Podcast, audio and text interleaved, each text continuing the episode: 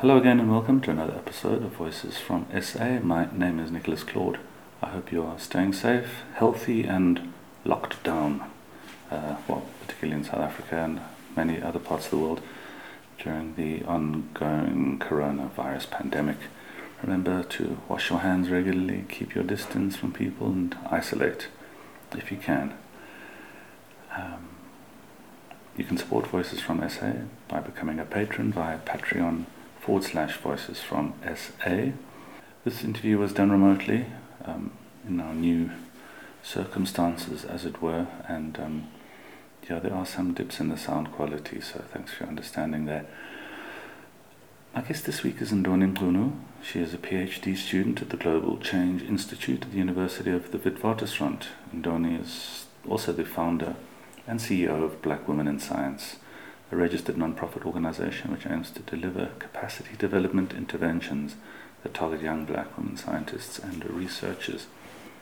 Her PhD is looking at the potential for diversification and scale in small-scale farming. So we had a good chat about the potential and possibilities of small-scale farming versus large commercial farming and um, looked into some of the actions that are required to ensure the success of small-scale farmers, not only in producing a quality product, fruit or vegetable, but also the support in techno- technological support, governance support, and other aspects of building a successful business that might be required. She's been working a lot with uh, satellites, um, satellite technology. So we did chat about the use of technology in agriculture, but also the need to link farmers to the technology and also to researchers like herself she suggests there's a, a, gap there that needs to be bridged. And we spoke about her work uh, with uh, black women in science in providing uh, skills, communication skills, etc., to young black women scientists going into and in the job market. Uh, please now enjoy my chat with Ndoni.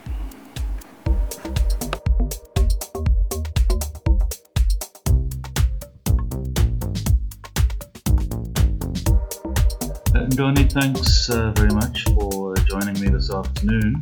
Um, we were meant to meet a couple of, or at least chat, well, we, yeah, we were meant to meet. We, we're doing this now over Skype, adapting to our new reality, as it were. Um, you had a car accident a couple of weeks ago. Are you, are you better? Yeah, I'm, I'm much better now. Thanks. Good. It's the scars there. It's not as bad anymore doesn't look as bad. And your car? It's at um, well, it's still there. They're still fixing it up. Insurance takes its own time to process and they call people and all that, but it should be fine. Oh, well, definitely it's going to take 21 days now. Oh, wow. Yeah, well, exactly. Yeah. How are you? Um, now, we're about to go into uh, yeah, as you say, 21 days, uh, the country is locked down. Well, as much, I suppose, as it can be. What are you all? How are you prepping? How are you? Are you are you good to go? Yeah, I'm good to go. I think I started panicking a while before the lockdown. Mm. So um, I started already getting things like your immune system, stuff like your apple cider vinegar and you know vegetables and apple cider vinegar. Yeah, it really apparently it helps with moving the virus down and cleaning you up. Oh wow! Okay, that I had not heard. Um, how are your friends dealing with this whole uh, emergency? Um, I think there's obviously a panic. And the other day I wrote a post actually saying that for me, I think the media hasn't really played a good role in reducing the panic in the sense that it's just telling us daily. Well, when I say media, I mean the South African media, international media like your BBC and CNN. They they have a full coverage of the virus, but when you look at SA media, it's mostly about the now the numbers increasing, and we have very little experts um, or specialized mm. opinions or yeah. actually screen time. So the Minister of Higher, Edu- not higher education, the Minister of Health actually said um, that he works with over 40 experts. And he actually pleaded with the media in his interview that they also get screen time so that we better understand the virus and the nature of the virus mm-hmm. rather than just having a panic of numbers you know? So it, it, can, it could you could look at that two way and that's maybe the issue is with us scientists and that we haven't really been very good at communicating our science. But also it could also be the problem of um, we don't have specialists. It's not enough specialists anyway to come speak about this virus um, in terms of south african specialists yeah. So that's that's yeah. That is an interesting point yeah, i've actually I just made contact with actually old uh, friends of our family. Um, one of their sons is very much is, is attached to a, a, health research unit at uh, University, and um, I, I try to make well. I did make contact with him a couple of days ago, but I just I get a feeling that they must be just so swamped right now. But I hadn't I hadn't really considered that. You know, there's a lot of talk about hospital beds and and uh, ventilators yeah, and things like that. But actual sort of specialized healthcare, I suppose, is something that hasn't really been discussed either. Not at all. It's just been about we moved from 220 to 354 or something like that. It's never been. You've never heard it from a virologist. Things like it just recently came out. I don't know how true it is about um, the the virus actually staying in your gloves for eight hours. Mm. I mean, that's well, gloves are not a good that's, thing. That's for sure. Gloves should be prohibited, and I saw even cops the other day wearing gloves at a roadblock, and just like it's just it's not it's not. Wise. And trust me, it, that that's they're gonna wear it, and they sold out, and all of these things. And I'm saying that we don't understand the nature of the virus. How does it move? How, like the actual virus itself. Like how does it die down? You know, I, I don't know. I'm not a virologist, but I would really like to hear from people that are immunologists, virologists that are going to speak on these screens and tell us something different, you know, about the actual virus. Not that we're going to die or, you know, 21 days hearing a number increase is, going to be very frustrating sitting at home. And are you are you home alone then now? I mean, or do you, do you, do you live with people, or I mean, how are you going to manage that just as a sort of social being? No, I'm with my partner, my boyfriend here. Yeah.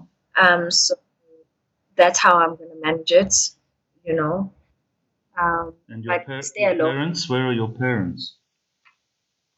My parents are in KZN, mm. um, and my brother's in KZN. My, my older, my younger brother's also here in Joburg, but he stays in Sandton. Yeah. So you're just. But, you know, it's just a different Mm, I think for for KZN, it's it's not really something that is. Um, I don't know. I don't think it's it's it's it's that hard hitting in KZN. I don't know. I feel like my parents are a little chilled about it. You know. What you, what is that about? Do you think? Um, I think what is going on is um, I think it's just the KZN mindsets. I think people there are how can I say it um, without sounding some kind of way? But if you are in Johannesburg, you meet uh, you. There's more of a drive and there's a push, and there's you know like this energy that forces you to work harder, that forces you to to aim higher, and all of that. And in KZN, it's really a chilled environment. It's not a. It's not. There's no rush. So even if you come in with news that are rush, something that is quick, it's not a quick uptake in quick reaction. It's almost like yeah, it's not a quick reaction. Yeah, let me put it like that. It's just the nature of of growing up in Durban. Like when I moved from Durban to come here, mm. it's just crazy how you know you'd have like seven p.m. meetings or or nine p.m. meetings or you know th- things that are just not conventional to to the Durban lifestyle. Mm. You know, hmm. um, it could also be the fact that I was actually a kid when I was in KZN. So I can't speak from the perspective of someone that is um, a fully grown person and working in KZN. Yeah. You know, I, I, don't know how that experience is, but I know growing up that um, there's definitely a drive that happens. Mm. Um, I did study at KZN, um, but it wasn't as reactive as here. You know mm. what I mean? Yeah, it's very, very you get motivated. People are very quick. People have ideas. People want to meet. You know, there are more meetings. There are more opportunities. Whereas in KZN, very it's more of a more slowed up pace that's going. Yeah, I'm, really I'm, slowed up yeah. me. And actually, yeah, yeah. No, sorry to interrupt. No, not a problem. I'm, I'm finished. I grew up in Durban as well, so I know where you're coming from. I got the yeah, it's not the warm weather and the marijuana is a bad combination for a lot of people. yeah, it's it's but, a holiday, man. Not something that you. It's um. But a great place for kids. Yeah, no, for sure. Um, but there's also seems to be, even just generally, there still seems to be, and I'm talking about internationally even, okay, not maybe in those countries like Italy and Spain where it's like completely kind of locked down, but there seems to be still an attitude from a number of people, even up here in Joburg and around in other parts of the world, that I don't know, somehow they're immune to this or they don't need to obey the rules. It's actually quite sad. And I was speaking to my cousin the other day about this virus and that I went to I went to go get food at Rosebank and it was just before they announced the lockdown. Yeah. And I could still see people greeting each other with hugs, stopping each other, touching each other, and, yeah. and playing around with each other. I could still see people sitting in restaurants with their kids. Um, this is now after even the lockdown has been announced. Yesterday, I saw um, a mother with two young boys at Woolworths eating, taking them out for a milkshake, and I thought to myself, "This is insane!" Like, mm. so I think there is definitely a culture that we have of not listening as a society.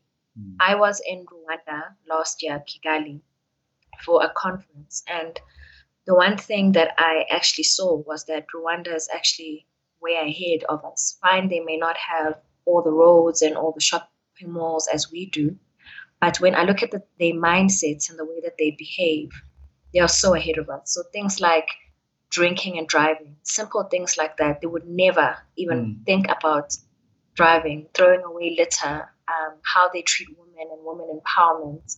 They're way ahead of us. How they do their developments. When you drive around Kigali, you can see that they are intentional rehabilitation plantations that are built there. Things like your, your trees and your wildlife, your nature is incorporated into how they are developing. Mm. So I asked myself that in South Africa, we actually may have all of these things like we have shopping malls, we have all the material or whatever, things. all the material things. But when it comes to behavior and the way in which we interact, we're way behind in terms of that. And so mm. there's definitely an, a problem of we just don't listen and we do not respect leadership. It could be something that that's maybe our leaders have really just let us down for that long that we don't want to listen. It's almost like a child that has a parent that's not present, you know, and so it's like, yeah, yeah, yeah, whatever, you know. So maybe there needs to be a re-evaluation of how, why is our society not listen, and what role do our leaders have in making sure that we listen? You know what I mean? So it's people. It's going to be a hard thing, you know. Things like I, I saw that the minister actually yesterday had said we can walk, we can take a run or jog or walk the dogs, and then within that day they changed and said no, yeah. and I I actually respected that because I thought people are going to end up not walking their dogs or lying and saying they're walking their dog and then they go see a friend because you just don't listen. Do you know what I mean? And I think, yeah, so it's, it's sad. Well, it did show a certain mindset, didn't it? Just that, that the walking the dog became like an issue, you know? Uh, yeah. Um, yeah. For me, like, is that your priority in all of this? Your first thought is whether exactly. I'll be able to go for a jog or go walk my dog. I mean, exactly. my goodness. Or even people like having to be without like a, a, a helper or a cleaner for a couple of weeks in their lives. Exactly. I mean, my goodness. Exactly. Exactly. It's it just shows one how spoiled we are as a nation and selfish. You know, even simple things like going to the shops and not getting sanitizer. Like honestly, you know what I mean? Like you could get it the three that you need. You don't have to take two bags. Yeah. You know what I mean of it. Mm. Just maybe we just don't have an. it, maybe it is human nature, but also it is a nature of us just not being thoughtful or un- Mm. united for the next person. Let's um, get back to you now, Ndoni. Um, you are uh, currently uh, at the Global Change Institute at the Witwatersrand University and you're uh, pursuing a PhD. Um, could you tell us a little about your, your PhD and, and what it entails? Okay, um, so I I'm doing my PhD, and the focus is on, on in summary, climate change and production. So I did this course, and they it was in science communication, and they said, how would you explain your research to a seven year old? And so I like to use that sentence, and it's I'm looking at how farmers can produce food, the right food, at the right time and at the right weather. And so that's just the, the simple way of saying it. But when you're looking at it in a scientific way, it's looking at the impacts of climate change on food production. Hmm. So looking at methods such as diversification Yeah. and scale. So diversification meaning that if you have plots of land, are you more resilient to the impacts of climate change if you have one crop such as maize, or if you have maize, um, spinach, cabbage, and um, broccoli, you know, for example. Yeah. And so theory behind it, it's called ecological security, where it says um, if you have maize, maize's level of resilience to a drought or a flood is the same. But if you have different crops, the resilience of spinach will be different to the resilience of, say, um, carrots. Right. So the point is that if you have these various weather systems that are going to be coming in, your extreme weathers that are going to come in, you're not washed out completely. Yes. So we're looking at so the monoculture crop um, is usually done. Mono meaning one crop is usually done by large scale farmers where they have a huge plot of land and one, one crop. They do this usually because of the irrigation system, and then um, you have small scale farmers that have these various little crops in their in their little plot of land. Mm. So saying now, if we're saying that your plot will be more resilient or you'll be more food secure if you have these lot if you have these various crops instead of having one crop, how then do we scale it up? And Mm. if we and how and is it possible for us to scale it up with the with putting into consideration the factors of um, land land and land space? You know what I mean? The limited land that we have currently in our society. Are, are you, So I'm work- carry on, sorry. okay. So I'm working with um, a project called the Belmont Forum, and it's called Delivering Food on Limited Land.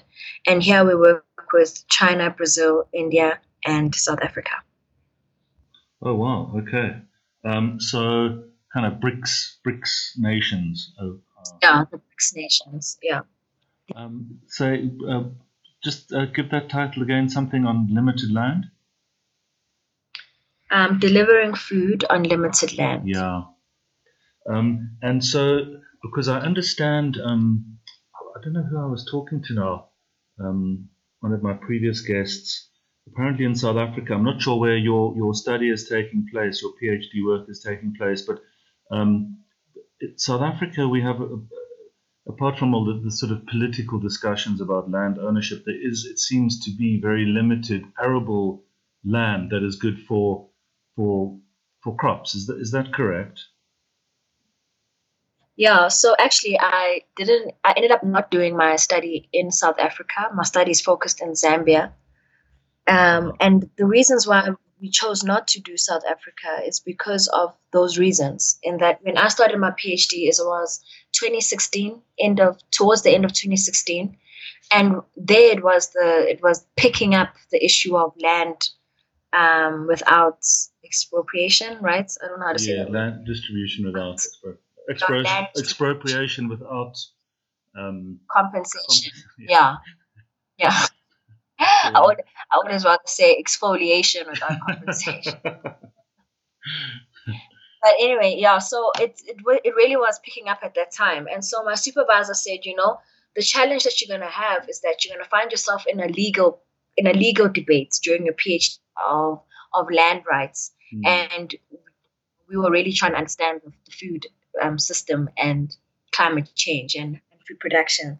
So I didn't focus on South Africa because of that of those reasons, and um, it's actually quite sad because a lot of there's a lot of potential here, um, given the amounts of small scale farming that we have, and also just the ability that we have to access information. So when I went to Zambia for my site visits, I realized how much these small scale farmers are really just working on very minimal resources, if you know what I mean. Um, we, we, yeah, they usually they, they are using their indigenous knowledge, their, their local knowledge to do their farming. So, um, yeah, it's it's sad that South Africa had to become a land.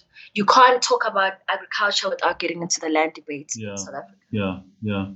Um, but do you think? I mean, what what are you trying to sort of get out of the PhD? Are you trying to sort of come with some some model that will guide small farmers in the, the countries that you that you mentioned? I mean, I imagine that the the climate and and um, uh, geological kind of uh, there, there must be sort of climate and other ch- uh, differences. But I mean, are you looking at sort of some kind of practice in terms of diversification and scale?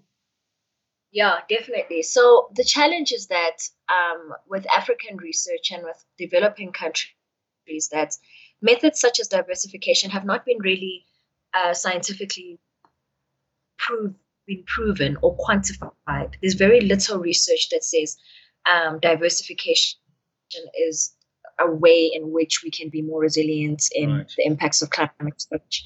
Never mind that um, it's more of an African thing, if you know what I mean, or developing country thing, because we have such because we have so many small scale farmers. Hmm. You know, so it's something where there needs to be scientific research to suggest that how can we better use this Use method the that's already limited been land done that's available. that's already being done you know? So the issue here is the interesting thing is so like i'm i'm in the midst of my write up and finalizing an analysis. And so countries like india are going small scale. India because of the population growth that they have going on they actually are moving towards small scale farming as a way of practice. Huh.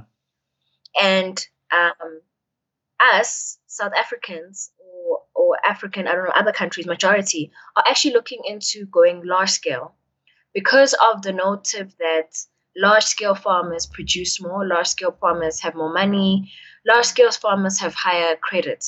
But when you're looking at it in terms of a climate change perspective or a climate resilience perspective, it's hard to say that because that large scale farmer, once there's a flood or there's a drought, and I remember in 20, was it 14, 15 there or 13 to 15, somewhere there, there was a major drought in South Africa where farmers lost a whole lot of um, crops because of it. So large scale farmers on a drought, their maize is all gone.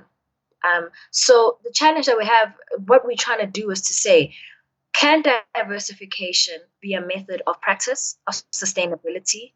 And also, um, can we also look at the model of small scale farming and say, is it's how do we keep people where they are, if you know what I mean, but produce more and also be more marketable because of the issue of land and space and developments.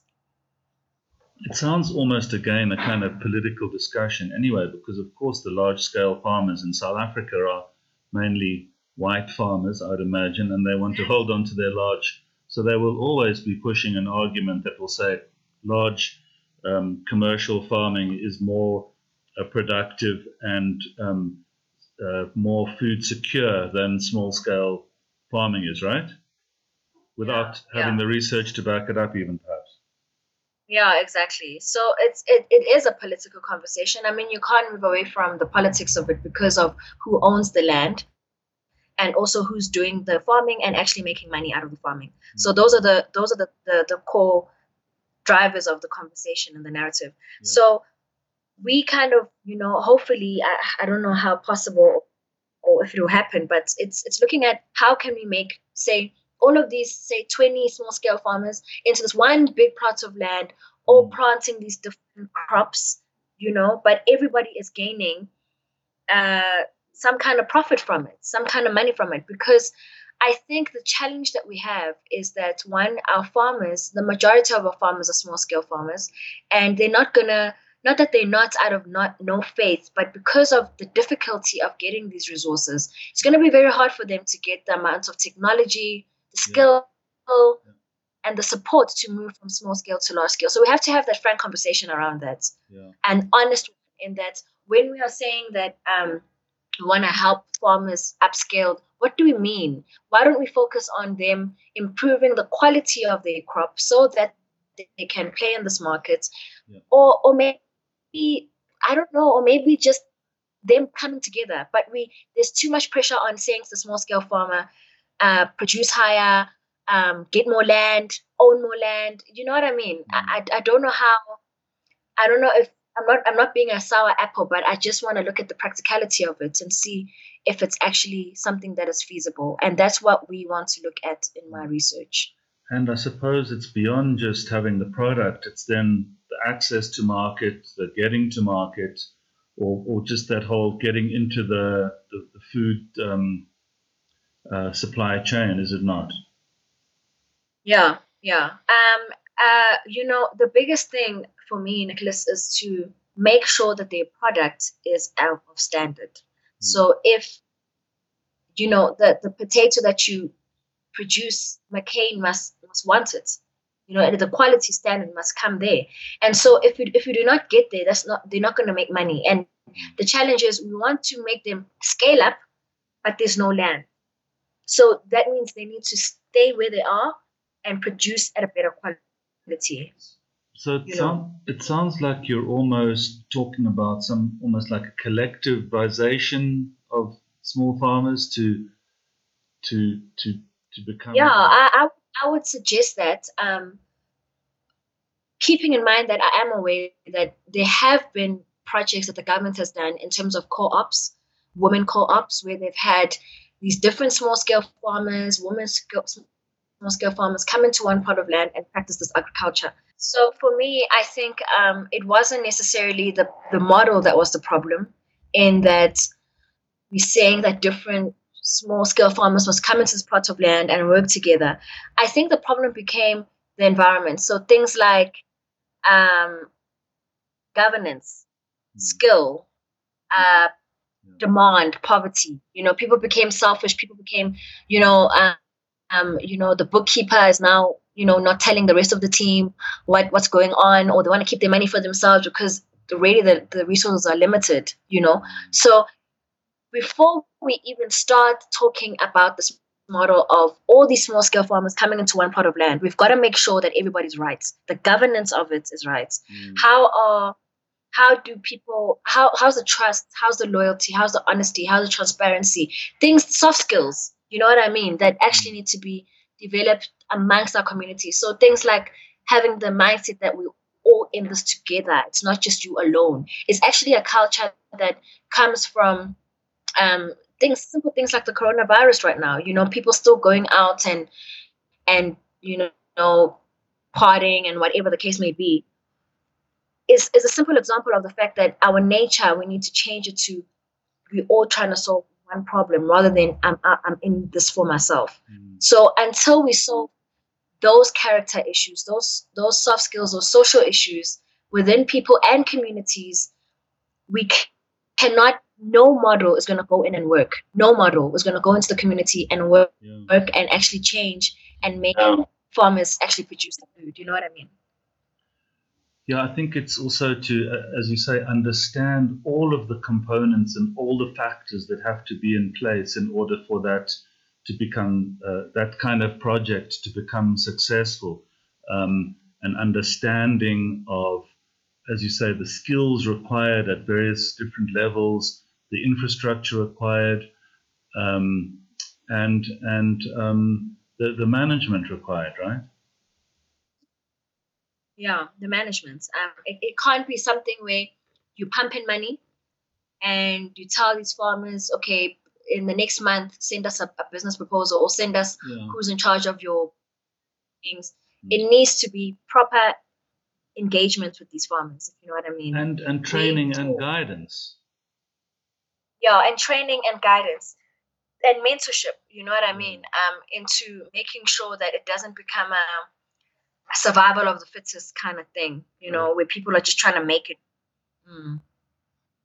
It reminds me of a lot of those uh, CSR projects you see where somebody drops off, a company drops off 30 computers at a local high school and just sort of leaves them Yeah. there, you know, and expects Yeah, them I mean, to sort of take care of and, and themselves. gonna- yeah, you know, they're gonna go in and they're just gonna do their own stuff. They're gonna go on Facebook, they're gonna go on Instagram. So the problem is pumping the money, and a lot of the organizations, such as SABS, it's now changed, um, SABS, and um, a lot of organizations have a lot of money in in trying to support small scale farming, but they need to understand that the social skills are just as important. Mm, yeah, that's interesting.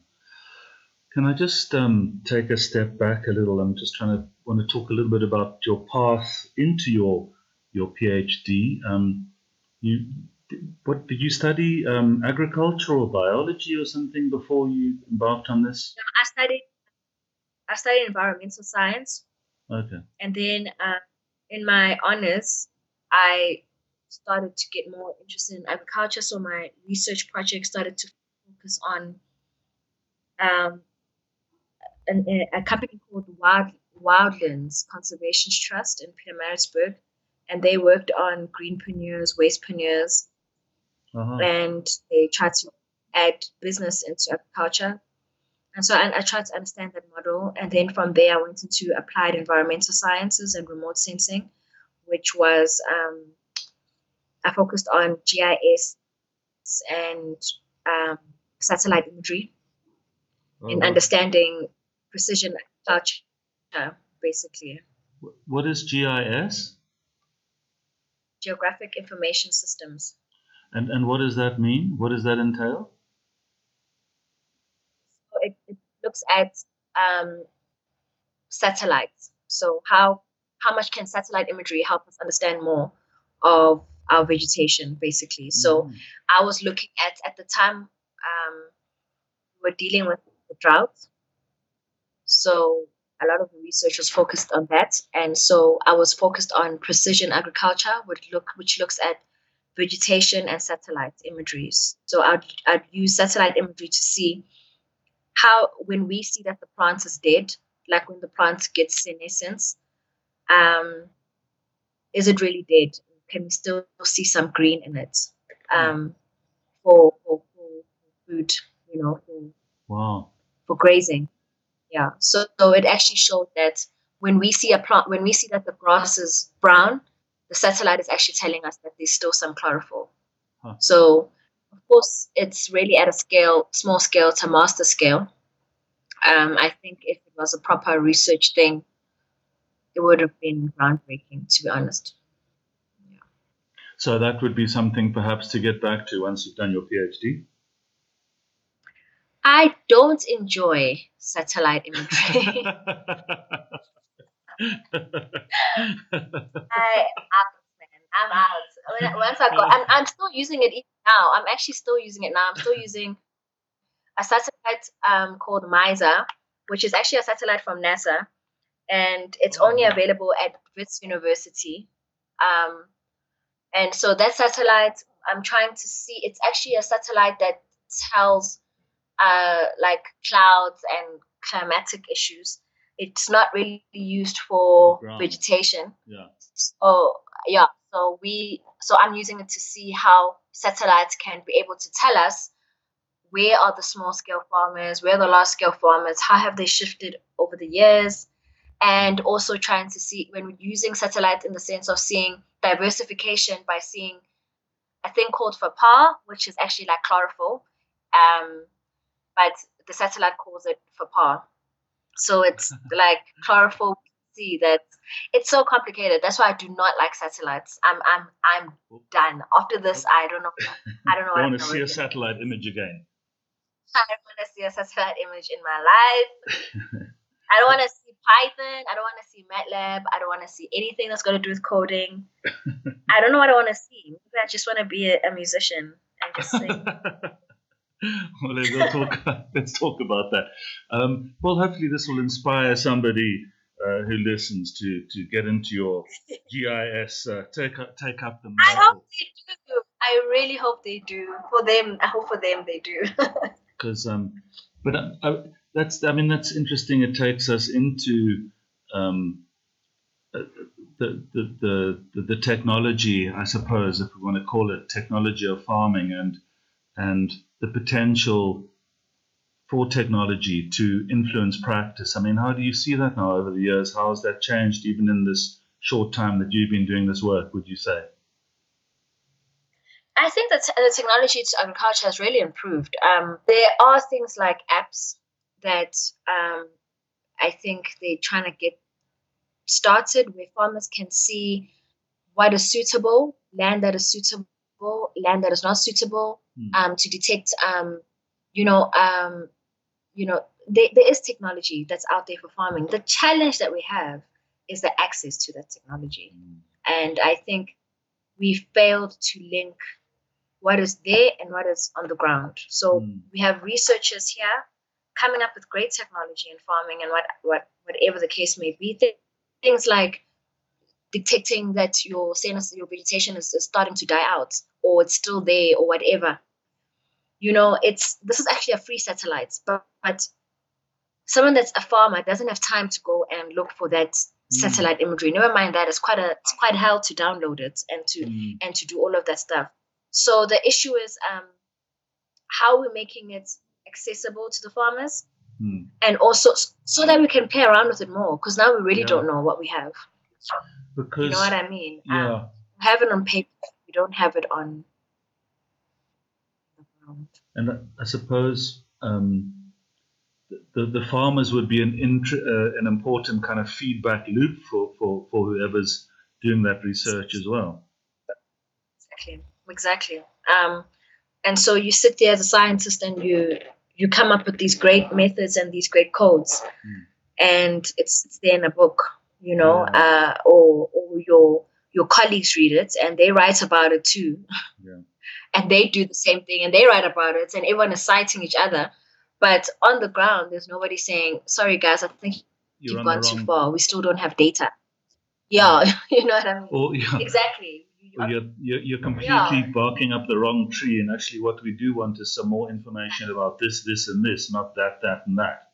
Exactly. Exactly. Um, and, and, and it's, it's kind of a hard thing to do. And I've, I've, I'm someone who that my PhD has been really scientific, a little bit of social, but very scientific in the facts of coding and, and whatever the case may be. But I'm also someone who believes in the social part big time.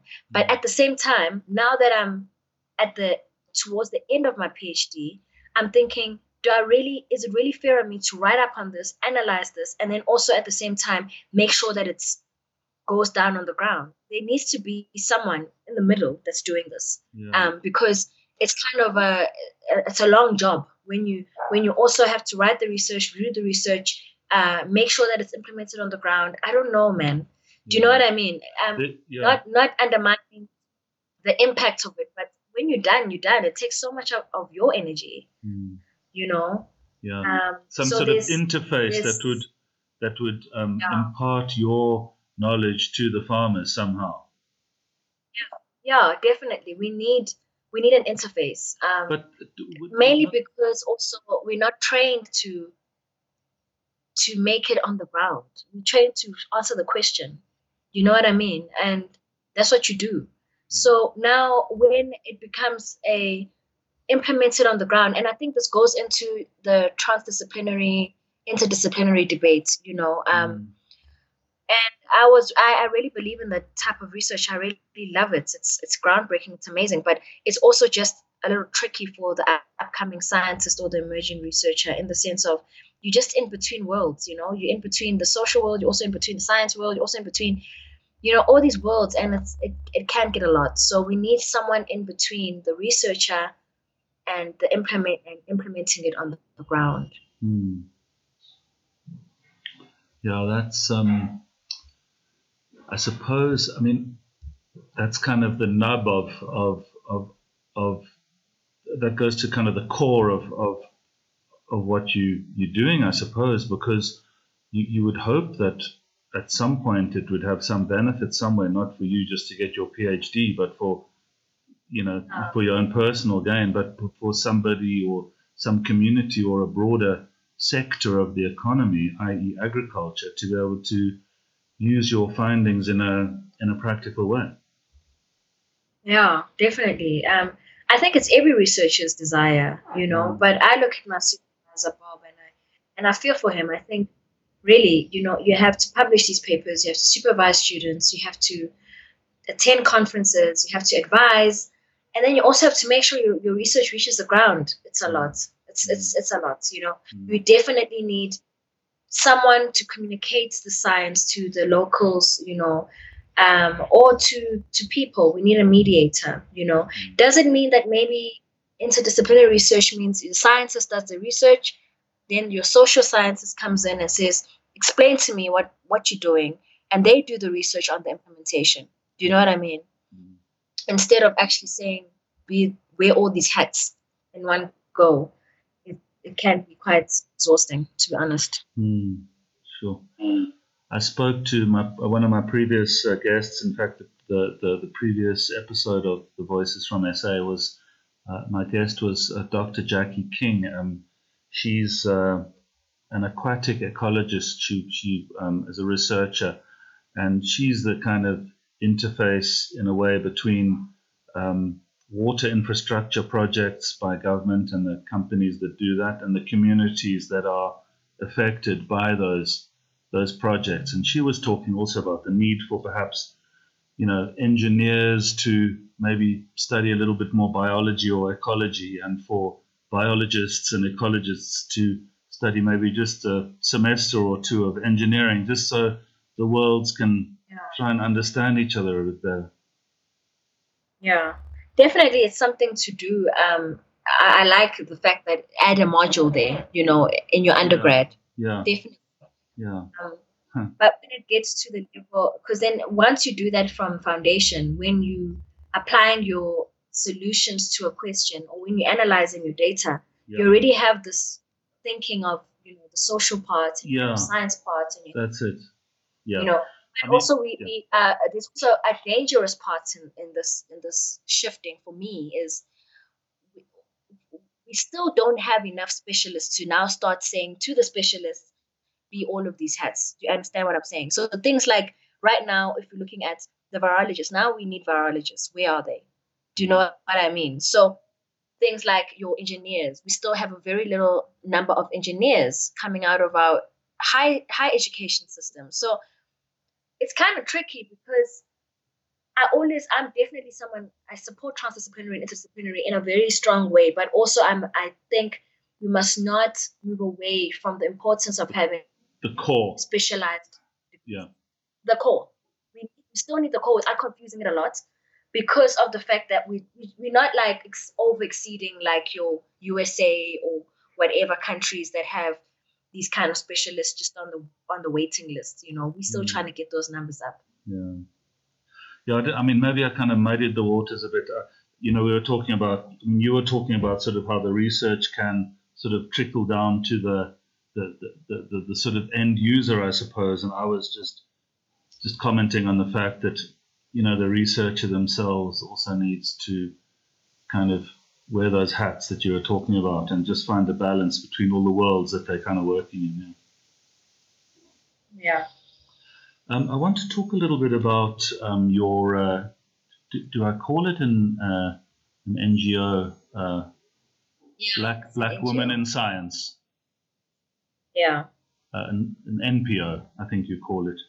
Um, can you just talk a little bit about Black Women in Science, what it is, and how it came about? Okay. Um, so it really was a personal journey for me starting Black Women in Science. It's was gaps in which I saw within myself and within the system. Um, I had I was at the time doing my masters. I just finished my honors and I was doing my masters and I and I realized that um, it's actually it's actually quite a it's quite a lonely process and it's also something you really don't know what you're getting yourself into. Hmm. So I started questioning myself around why is it that I don't know, you know, what is this this degree, and what can I do with it? It sounds good, but you know, um, I'm doing it because I really have no responsibilities or or, or anything that's saying to me go work. Um, and also, no one was really saying come work either. So you end up doing your studies, and I thought, okay, cool, yeah, let me carry on do my masters, and then um, I I realized that I also had never been lectured by a black woman. Um, although at the time I was at UKZN and there was a high percentage of black students. Mm. So um, I, I found that concerning. Yeah. And um, I then started realizing how there's so many skills that I do not have. So I started an NGO and I realized that I need to have marketing skills, I need to have strategy skills, I need to have communication skills. And these are skills that I'm not taught as a scientist at all. I'm taught to just analyze and publish um, data. And so I started Black Women in Science based on my own challenges, in that, um, you know, you're a scientist, but you don't really know where your research goes, and nor do you care, nor do you ask, you know, because no one is really telling you. So we then started to incorporate business training into our NGO and science communication training, as well as scientific writing training. And these are the core challenges that I found during my process of getting my PhD. So we said, okay, so you get trained in university, and everybody says you are what is needed, you're what's lacking, we, there's not enough of you. But then when you go into the real world, you actually don't, you're not equipped at all as a scientist to to be in this real world. And also, I think there was a high limitation into what we can do. So the NGO targets postgraduate students that are black females, um, not students, anyone that has a postgraduate degree that could be working, but you have you have to have had your undergraduate degree. Mm. And we provide training for those three core um, topics: your Right. business and entrepreneurship, your science communication, and your scientific writing and publishing. Mm. And these are all things that limit people to to taking research careers. And, and then also make them kind of start a project in their community or as a business to register it within their year fellowship and they implement it in different communities. Yeah, that sounds absolutely, I mean, brilliant and, and amazing. Um, but I suppose, I mean, it, it comes, as you say, those challenges that you, or, or sort of coming to the realization that throughout your, your studies, the, the, you, the, your university or research uh, experience had not really equipped you for the real world as such. But it also, I think, points to sort of uh, confronting a, a kind of level of discrimination as well. Is that is that correct?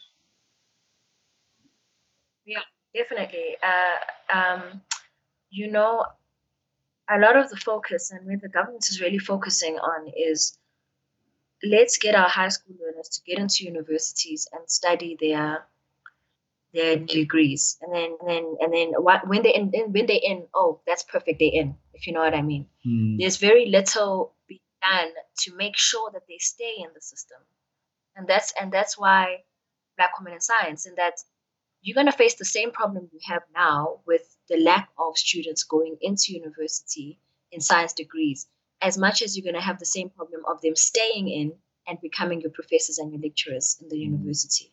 Yeah. So it's it's something that they call the leaking pipeline, and we are really trying to say this discrimination is still continuing because you are saying that we are all that you you need us so much. We are your targets. We are your goals, but you're not actually understanding what we what we're missing and what we what we need, if you know what I mean. And mm. and what we're saying is making us leave. It's almost like survival of the fittest once you're in the university and you're doing a science degree, you know. And and then when you get out, you realize, actually, I want to get into the corporate sector, and the corporate sector is not telling you to reference. They're not telling you that. They're asking you about strategy. They're asking you about, um, mm. you know, teamwork. They're asking you about you know, report writing. They're not asking you about what is the formula for whatever. Yeah. You know what yeah. I mean? Yeah. And then people get frustrated. So we're trying to read the, the gap, almost fill the gap of, of that frustration black students, especially especially black females, are feeling. Hmm. And I suppose to uh, try and establish a core of of black women science mentors as well for a new generation coming through? I mean, you, you're very young yourself, but there will be. Yeah, it's, it's, it's very hard, Nicholas. It's not, uh, doing this is hard. And, and, and it's not because um, it's not doable, it's because it's never been done. And so it's kind of like winging it, kind of learning along the way, you know, to understand that a simple thing like this, like we get approached um, a lot by media houses like your Mail and Guardian, SABC News, SAFM, to have these scientists to come forward and to speak about, about different issues. Things like when the lotus, um, when there was an outbreak of locust, sorry, um, disease in Kenya, you know, all of those things, and they approach mm. us. So the instant thing is that the media industry is very quick. You know, things like if I go to the to to SABC for an interview. When I went there, it was the corona. Was the first day the coronavirus came. It was the breaking news that the coronavirus is in South Africa, and I was in the studio for an hour and a half waiting to be interviewed by Peter Ndoro.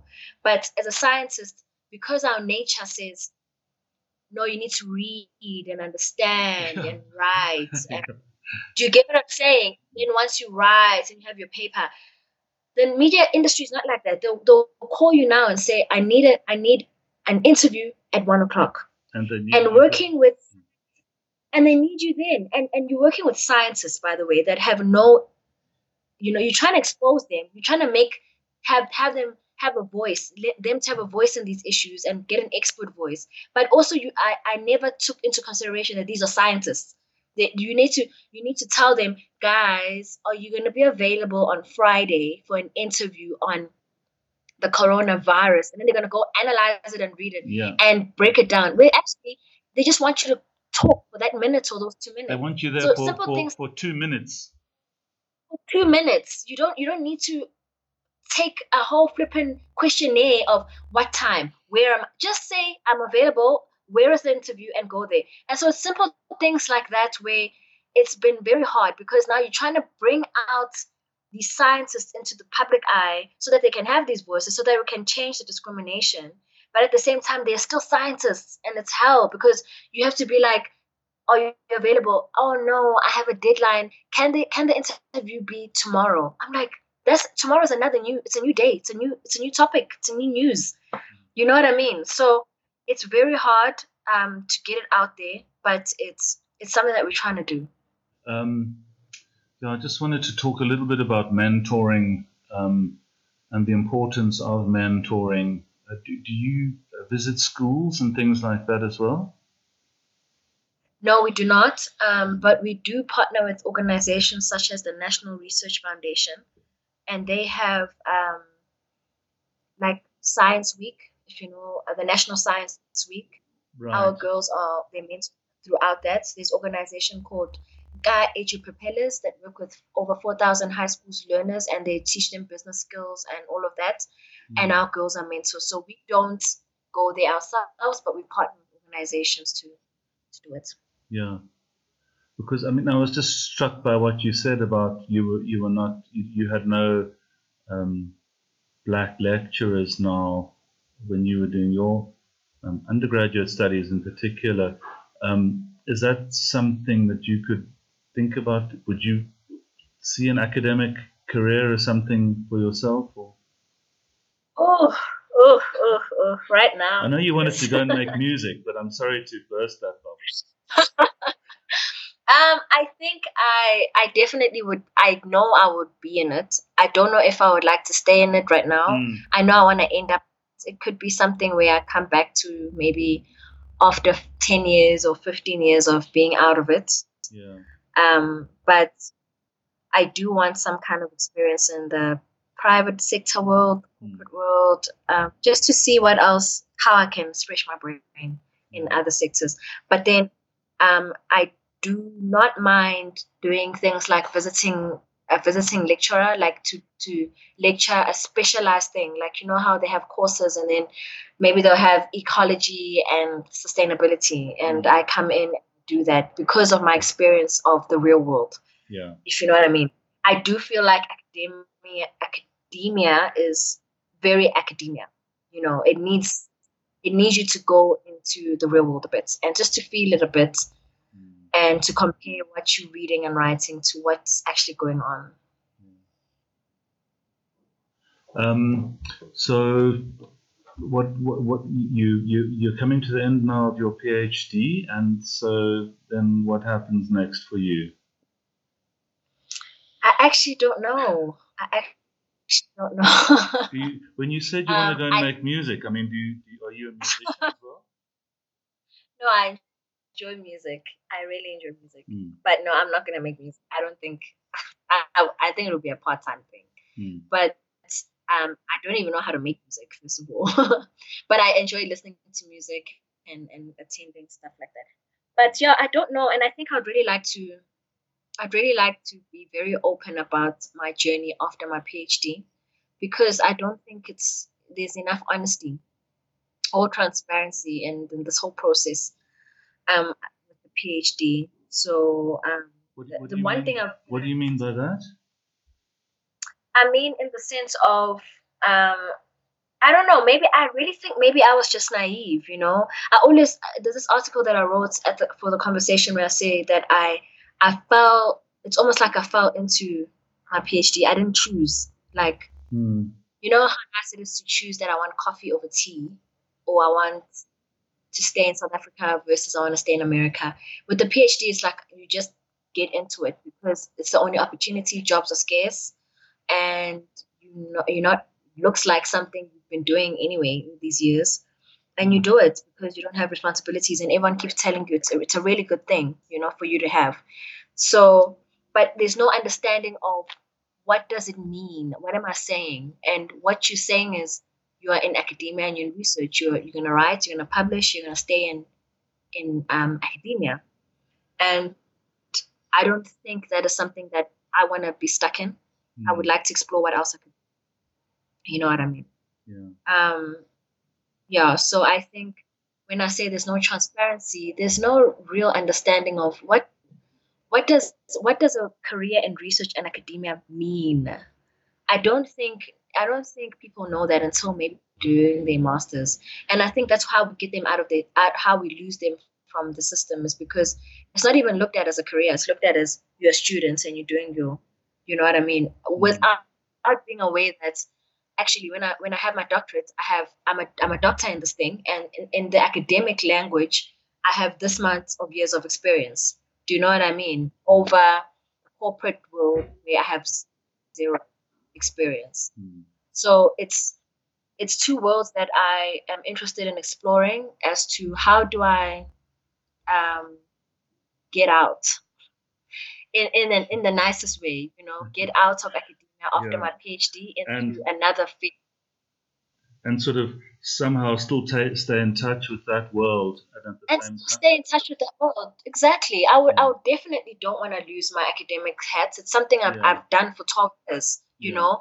I Yeah. definitely do not want to lose it. It's something that I really want to stay in it, but I also feel like you add more contribution if I am outside of it and I'm coming in with my experience and I'm saying, "Hey guys, I know this is how you read and write and analyze. Maybe we should change it up like this because um, the job market is looking for students that are doing this now. Do you know what I mean? Like Mm, it, it's just its own world. Um, so how do I stay in research but not in an institution in a way? You know, Right. stay in it in in a in a private sector. You know what I mean? Yeah, or get that. Or in a corporate sector. Yeah, get that corporate Yeah. kind of experience, and but at the same Oh. time, be able to use your academic uh, training for that. Yeah, somehow. Exactly, exactly. Yeah.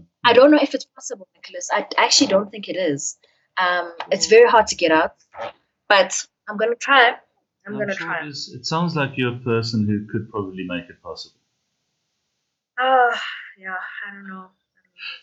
I just want to, before you go, um, Okay. well, I just, I just would like to, because it's now we, we're running a bit out of time. Um, you know, your your your your PhD is touching on the impact of climate change on agriculture, and I'm just trying to get an under, well, just like to get an idea from you how you understand how the government, in particular, or the government and business in this country are confronting the, the global uh, crisis that is climate change.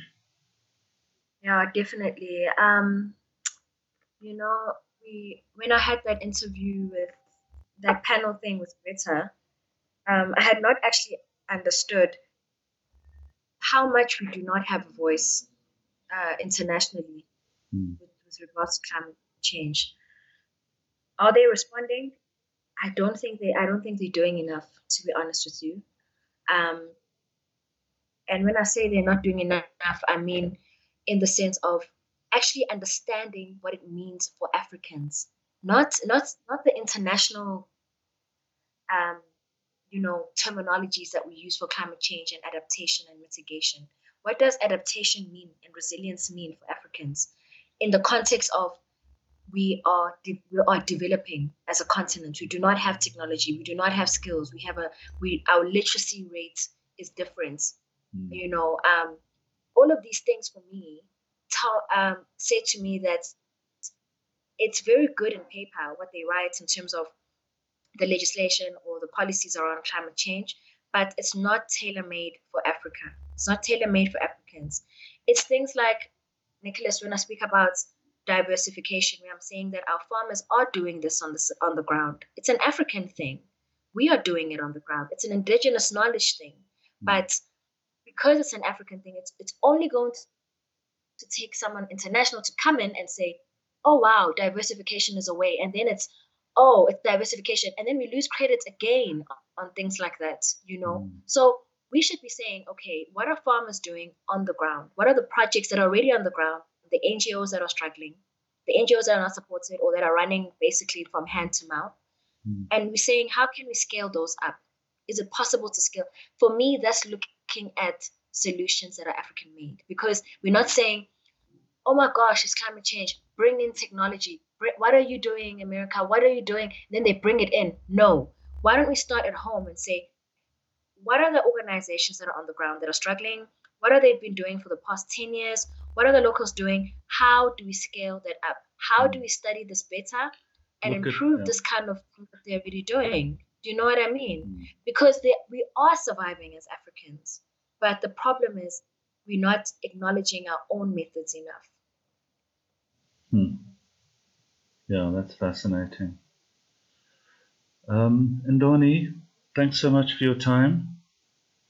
Thank you so much, Nicholas. And um, well, yeah, all the have a happy, have a good solid three weeks at home. Definitely. no, I'm gonna write. yeah, I suppose it's a good opportunity just to sit tight. Take care. All the Yeah. best, and Thank you so um, I, I, I look forward to following the next steps in your career. Thank you so much, Nicholas.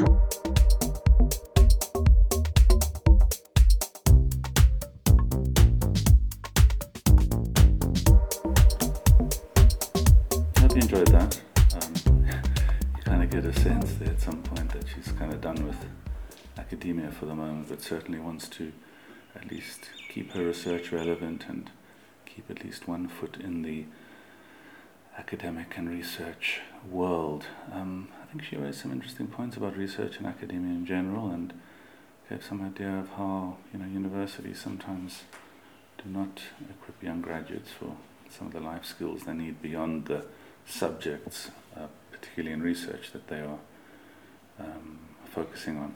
Please become a patron and help keep this project alive with your support. The podcast can travel to all corners of South Africa and beyond. Thanks again to Hindenburg for their support. Hindenburg software is designed for radio journalism and podcasting and is practical and easy to use. Go to hindenburg.com for more information and sign up for a free trial. You may subscribe to Voices from SA via Apple Podcasts, Spotify, Google Podcasts, Radio Public, Deezer, or indeed wherever you get your podcasts. Tell your colleagues, tell your friends, tell the world. Until next time, I'm Nicholas Claude. Cheers.